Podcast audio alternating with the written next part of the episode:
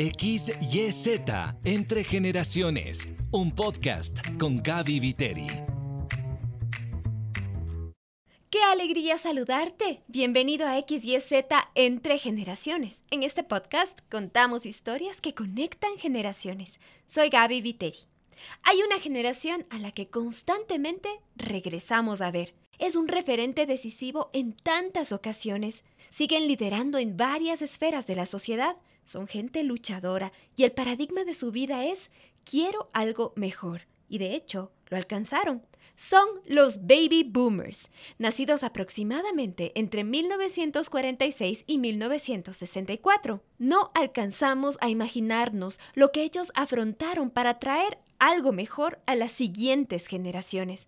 ¿Qué significaba, por ejemplo, para una mujer en los 70s u 80s pretender alcanzar un título universitario, manejar un auto o liderar una organización? Hoy estos hitos nos parecen de lo más normal, pero detrás de los cambios logrados por los baby boomers hay esfuerzos incontables, historias que nos iluminan el camino. Hoy vamos a conversar con Aida Cornejo, una mujer que fue más allá de los paradigmas de su generación y es un referente.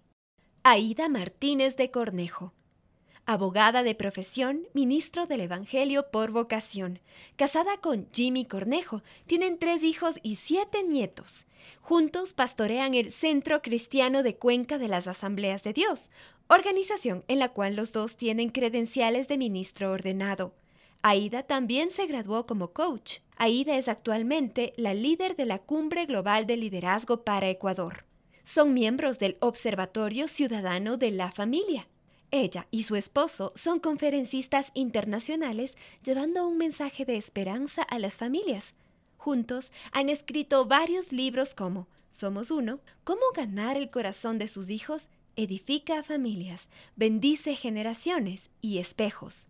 La causa de su vida y de su familia ha sido el trabajo por la familia. Le preocupa la descomposición de la familia, por la vulnerabilidad en la que quedan sus miembros. Nos dice, Creo que la familia debe ser una muralla de protección a niños y jóvenes. Qué alegría tenerle con nosotros el día de hoy. Muchas gracias Gaby por la invitación. Es un gusto estar con ustedes hoy para conversar un poquito. Cuando usted estaba tal vez saliendo del colegio, vislumbrando su futuro para la universidad, ¿cómo era la realidad para una mujer ecuatoriana en esa época que tenía esa clase de sueños? Gaby, mi vida fue un poquito desordenada, permíteme ese sentido contarte. Yo estudié en un colegio de monjas desde la escuela hasta el quinto curso. El sexto curso de colegio me casé antes de tiempo y me gradué del colegio casada. Entonces yo cumplí 18 años y fui madre enseguida, así que fui una madre adolescente, lo cual fue difícil, muy difícil en esa época, creo que mucho más que hoy. Tuve tres niños, a los 18 tuve a Javier, a los 20 tuve a Rosana y a los 22 tuve a Verónica. Y dentro de mi corazón había un quiero estudiar la universidad. Así que cuando Verónica tuvo tres años, yo decidí entrar en la universidad. Y cuando dije que voy a estudiar y que quiero ser abogada, la gente me decía, pero ¿por qué no estudias idiomas, bellas artes? O sea, como algo más sencillo. Yo, yo quiero ser abogada. ¿Por qué una mujer, madre y esposa, quisiera ser abogada? Esa fue mi realidad.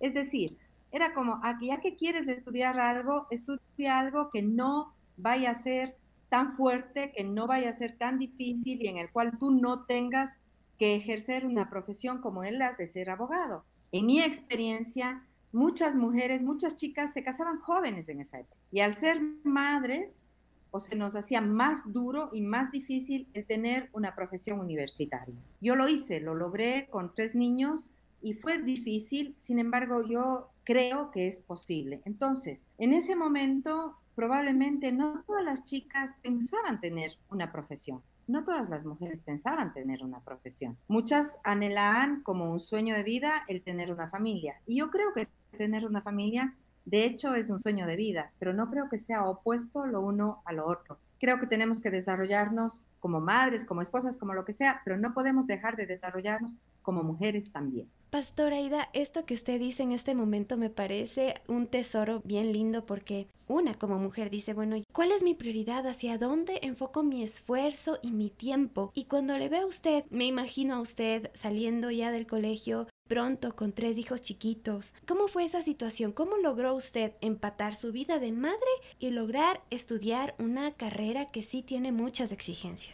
Estudié en la mañana, mis hijos iban a la escuela y yo estudiaba en la mañana. Salía temprano, mi esposo peinaba a las niñas, las pobres iban con los pelitos despeinadas pero así iban a la escuela. Y llegaba corriendo para el almuerzo y en la tarde la dedicación con los hijos y a la noche el estudio, noche y madrugada. Es decir, sí fue un sacrificio y no te digo que fue fácil, sin embargo creo que es posible y creo que es importante si uno se organiza. De hecho, los hijos siempre han sido una prioridad para mí y creo que a veces las mujeres queremos hacer 20 cosas a la vez y hay etapas en la vida en las que tenemos que ir un poquito más despacio. Cuando los niños son chicos, a veces tenemos que ir un poquito más despacio sin dejar de caminar.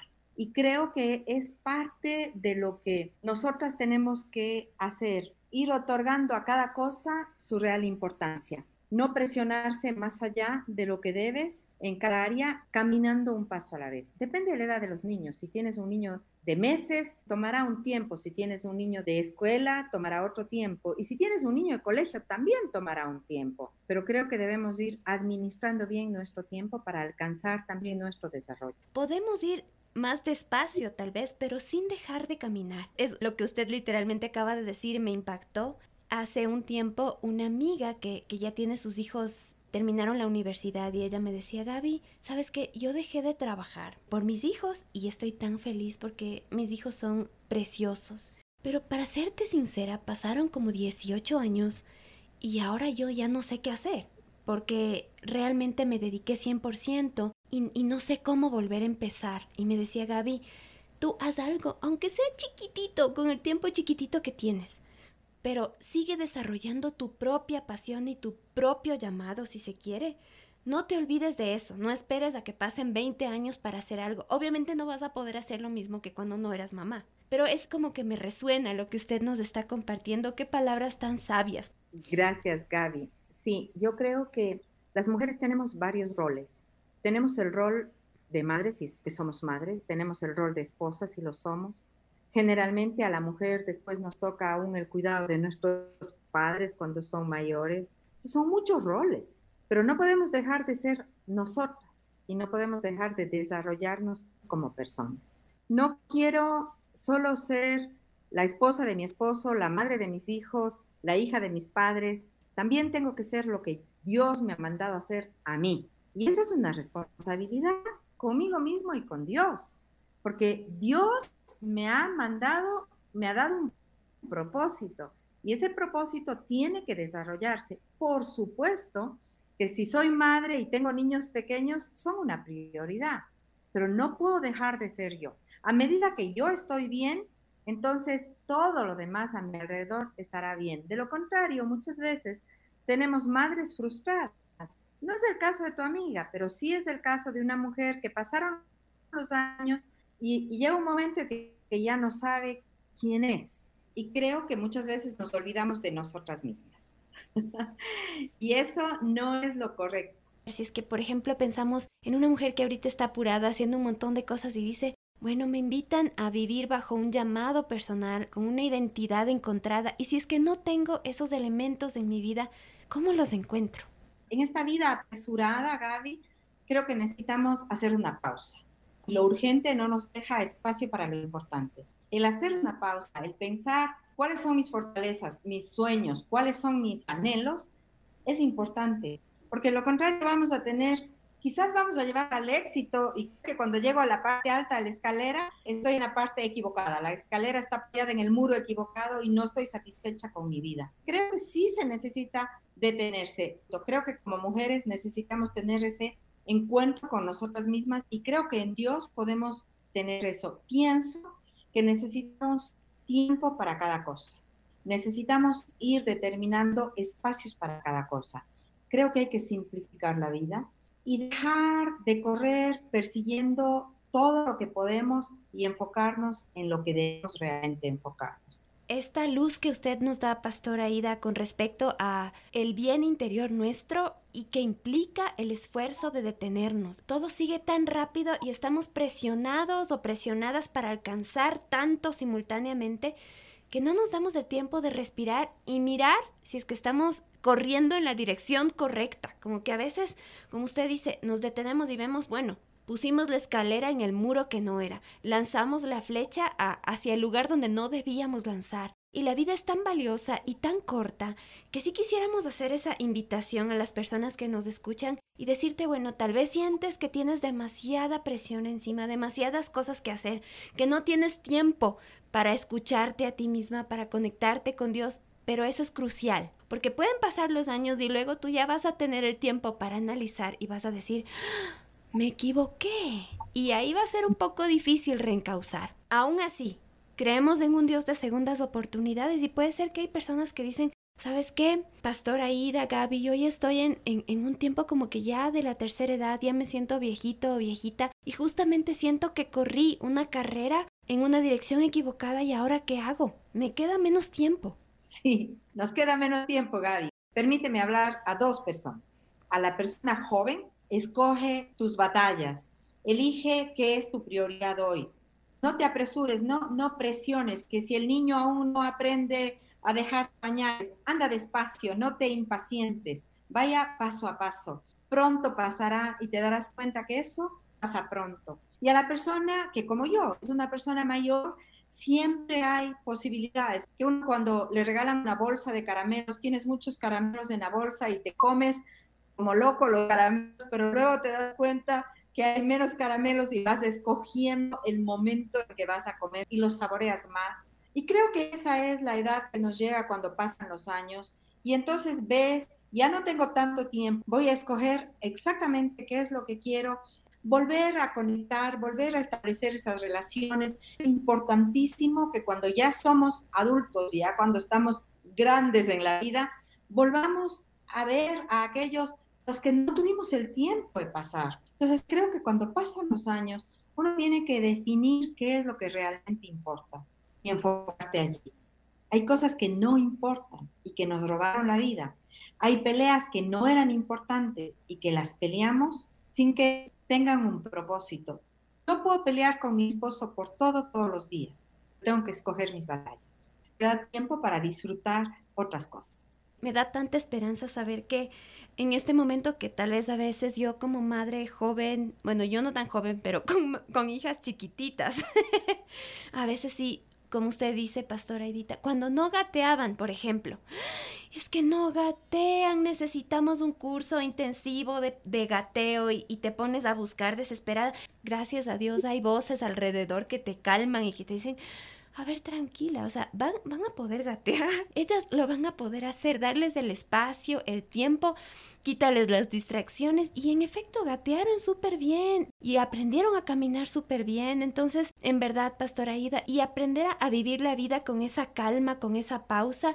Y me da tanta esperanza que si es que alguien ya de la tercera edad nos escucha y nos dice, no, pero es que viví mal, me equivoqué demasiado. Ah, todavía hay caramelos en la bolsita, aprovechalos bien. Eh, reconstruye relaciones, reencuéntrate con los que tal vez tuviste algún problema. Hay espacio, hay espacio todavía. Así que disfrútalo, vívelo y aprovechalo.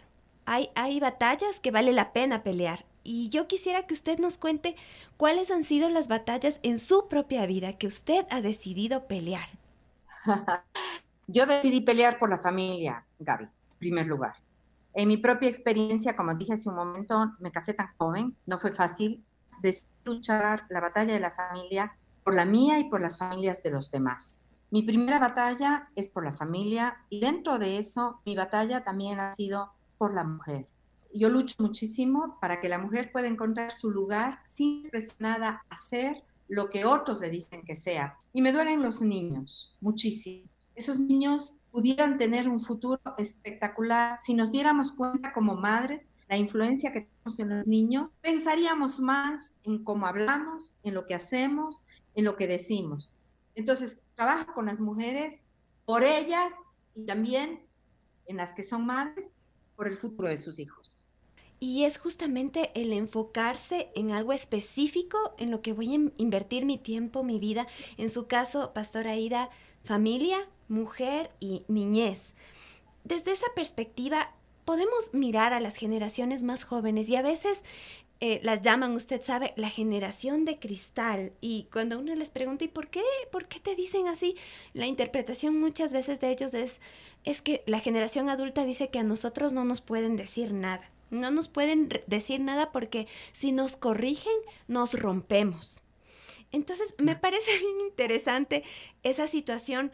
¿Cómo usted considera que se puede modelar carácter? Y cuando digo carácter, usted sabe, no, no me refiero a una persona de hierro, pero así una, una persona esforzada, constante, coherente con sus valores, enfocada para seguir adelante. ¿Cómo se moldea eso en las siguientes generaciones? Creo que en primer lugar se las moldea con el ejemplo. Gaby, tengo tres hijos. Mi nieta mayor tiene 17 años. es parte de esa generación de cristal. Pero también establecer conexión. Antes de saber o de exigir al otro que haga algo, tengo que conectarme con esa persona. Mi nieta mayor tiene 17 y yo tengo que interesarme por lo que a ella le interesa para que ella me dé el derecho de meterme en su vida. Y creo que allí está la clave. Creo que si nosotros amamos lo que ellos aman, ellos ven que estamos interesados en ellos, te dan permiso de meterte. Yo he tratado de entender a mis hijos. Cuando mi hija tenía 14, 15 años, amaba a los perros, salía en concurso de perros. A mí no me gusta el hígado, pero yo iba con el hígado en el bolsillo para que el perro haga las cosas. ¿Qué quiero decir? Involucrar yo en su vida y no esperar que ellos se involucren en la mía, porque yo ya pasé por esa edad. Entonces, creo que es importante que nosotros bajemos y conectemos en primer lugar. Entonces, hay que aprender a ser vulnerables, pero ser fuertes también, ser resilientes.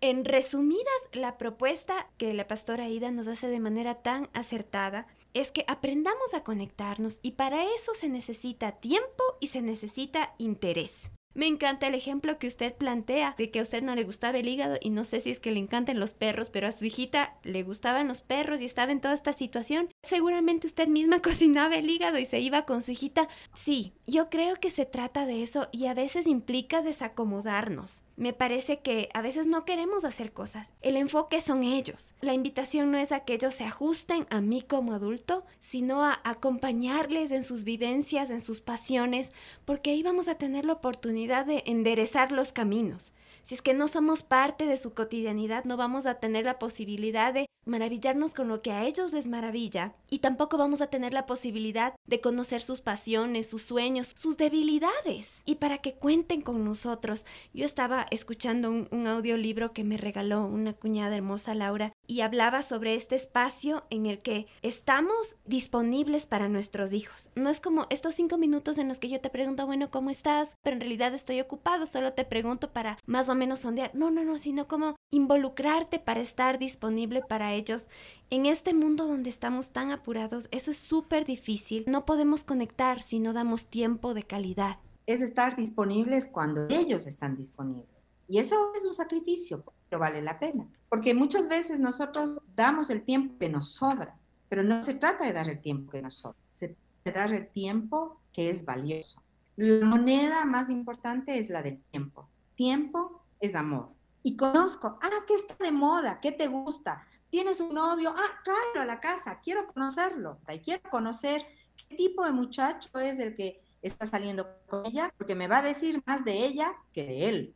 y para poder eh, saber dónde está ella, yo tengo que observar su corazón. A mí no me toca la crianza, soy la abuela en este caso, pero tengo que ser influencia. Trato de ser una influencia, pero para eso estoy conectada. Abuela, está de moda esto, me gusta, me, me agrada, conozco, me interesa, hablo de lo que están viendo, de lo que están escuchando, de la película que están viendo, para poder tener temas de conversación. Porque si no tengo temas de conversación, no van a hablar conmigo. Ah, sí, a mí me importa la política. Una chica de 17 años, probablemente no. Tengo que conocer qué música te gusta. ¿Por qué te gusta esa música? ¿Qué, qué cantante te gusta? ¿Por qué te gusta este cantante? Tengo que conocer el mundo de ellos para poder hablar. Y es mi responsabilidad, no la de ellos, es la mía. es mi responsabilidad conectar como adulto y no la de ellos. Esa realmente es una perla que voy a atesorar. Yo quisiera que usted nos diga qué es algo crucial que le pediría a usted a las próximas generaciones que no se olviden. Su relación con Dios es fundamental. En segundo lugar, quiero decirles que la gente es importante, que más allá del dinero, de la posesión, de la imagen, tu desarrollo personal y tus relaciones son lo importante, que hay cosas que hoy están y mañana no, pero que las personas son las que valen la pena. Eso es lo que les digo yo a mis hijos y les digo a mis nietas que están en la adolescencia, a veces se enojan con su amiguita y yo le digo, gente es lo que importa, mucho más que las cosas, porque las personas son lo más importante. Después de Dios, Gracias, Pastora Aida, por este tiempo que nos ha concedido y no sé si es que quisiera decir, añadir algo más en este espacio. Sí, Gaby, permíteme unos minutos a esas madres jóvenes. Que tengan paciencia con ustedes mismos, que la vida pasa rápido, que no se desesperen, que vayan despacio. En la Biblia nos cuenta la historia cuando Jacob regresaba después de estar 21 años lejos de su hermano. Y el hermano le dijo, vamos juntos. Y Jacob le dijo, como van niños, van animales. Y déjame ir a paso más lento. Quiero decirles a esas madres jóvenes que vayan a paso lento, que desarrollen su vida disfrutando cada momento, cada etapa, porque pronto pasan y no la pueden recobrar. Ha sido una conversación preciosa, Pastora Aida. Estos minutos que usted nos ha concedido ha sido como regar unas plantitas con muchísima sabiduría. Así que ha sido un privilegio para mí escucharla. Y quisiera saber, Pastora Aida, cómo la gente puede tal vez recibir más información suya, seguirla en redes sociales. En Instagram estoy yo como Aida Martínez de Cornejo. Y tenemos en el Centro Cristiano de Cuenca también la página de Facebook, de Instagram. Todas las mañanas, Gaby, tenemos un devocional. Yo lo di hoy a las 7 de la mañana pueden conectarse y estamos a las órdenes. Nos despedimos con el corazón súper contento y muy agradecido por este momento que usted nos ha concedido. Que el Señor le bendiga. Que Dios te bendiga, Gaby. Estoy a las órdenes cuando necesites. Un abrazo grande. Qué alentador conversar con la pastora Aida Cornejo, una persona que aporta pautas muy relevantes para el camino.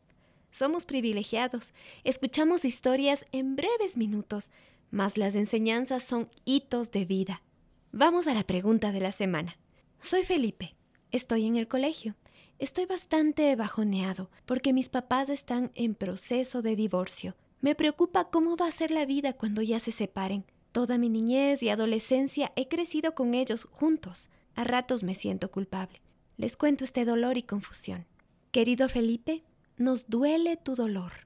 Te invito a escuchar a David Novoa, coordinador para E625 en Ecuador. Él tiene una respuesta personal para ti. Querido Felipe, gracias por tu pregunta y por abrirnos tu corazón. Lamento lo que estás atravesando. De seguro que tienes otros amigos cuyos padres han tomado la decisión de separarse y, eso es un mal muy común en estos tiempos. No es el plan de Dios. Sin embargo, la dureza del corazón del ser humano a veces nos aleja demasiado de aquello que Dios sueña para nosotros. Sé que te preocupa cómo será tu vida cuando termine este proceso. Y no te puedo engañar.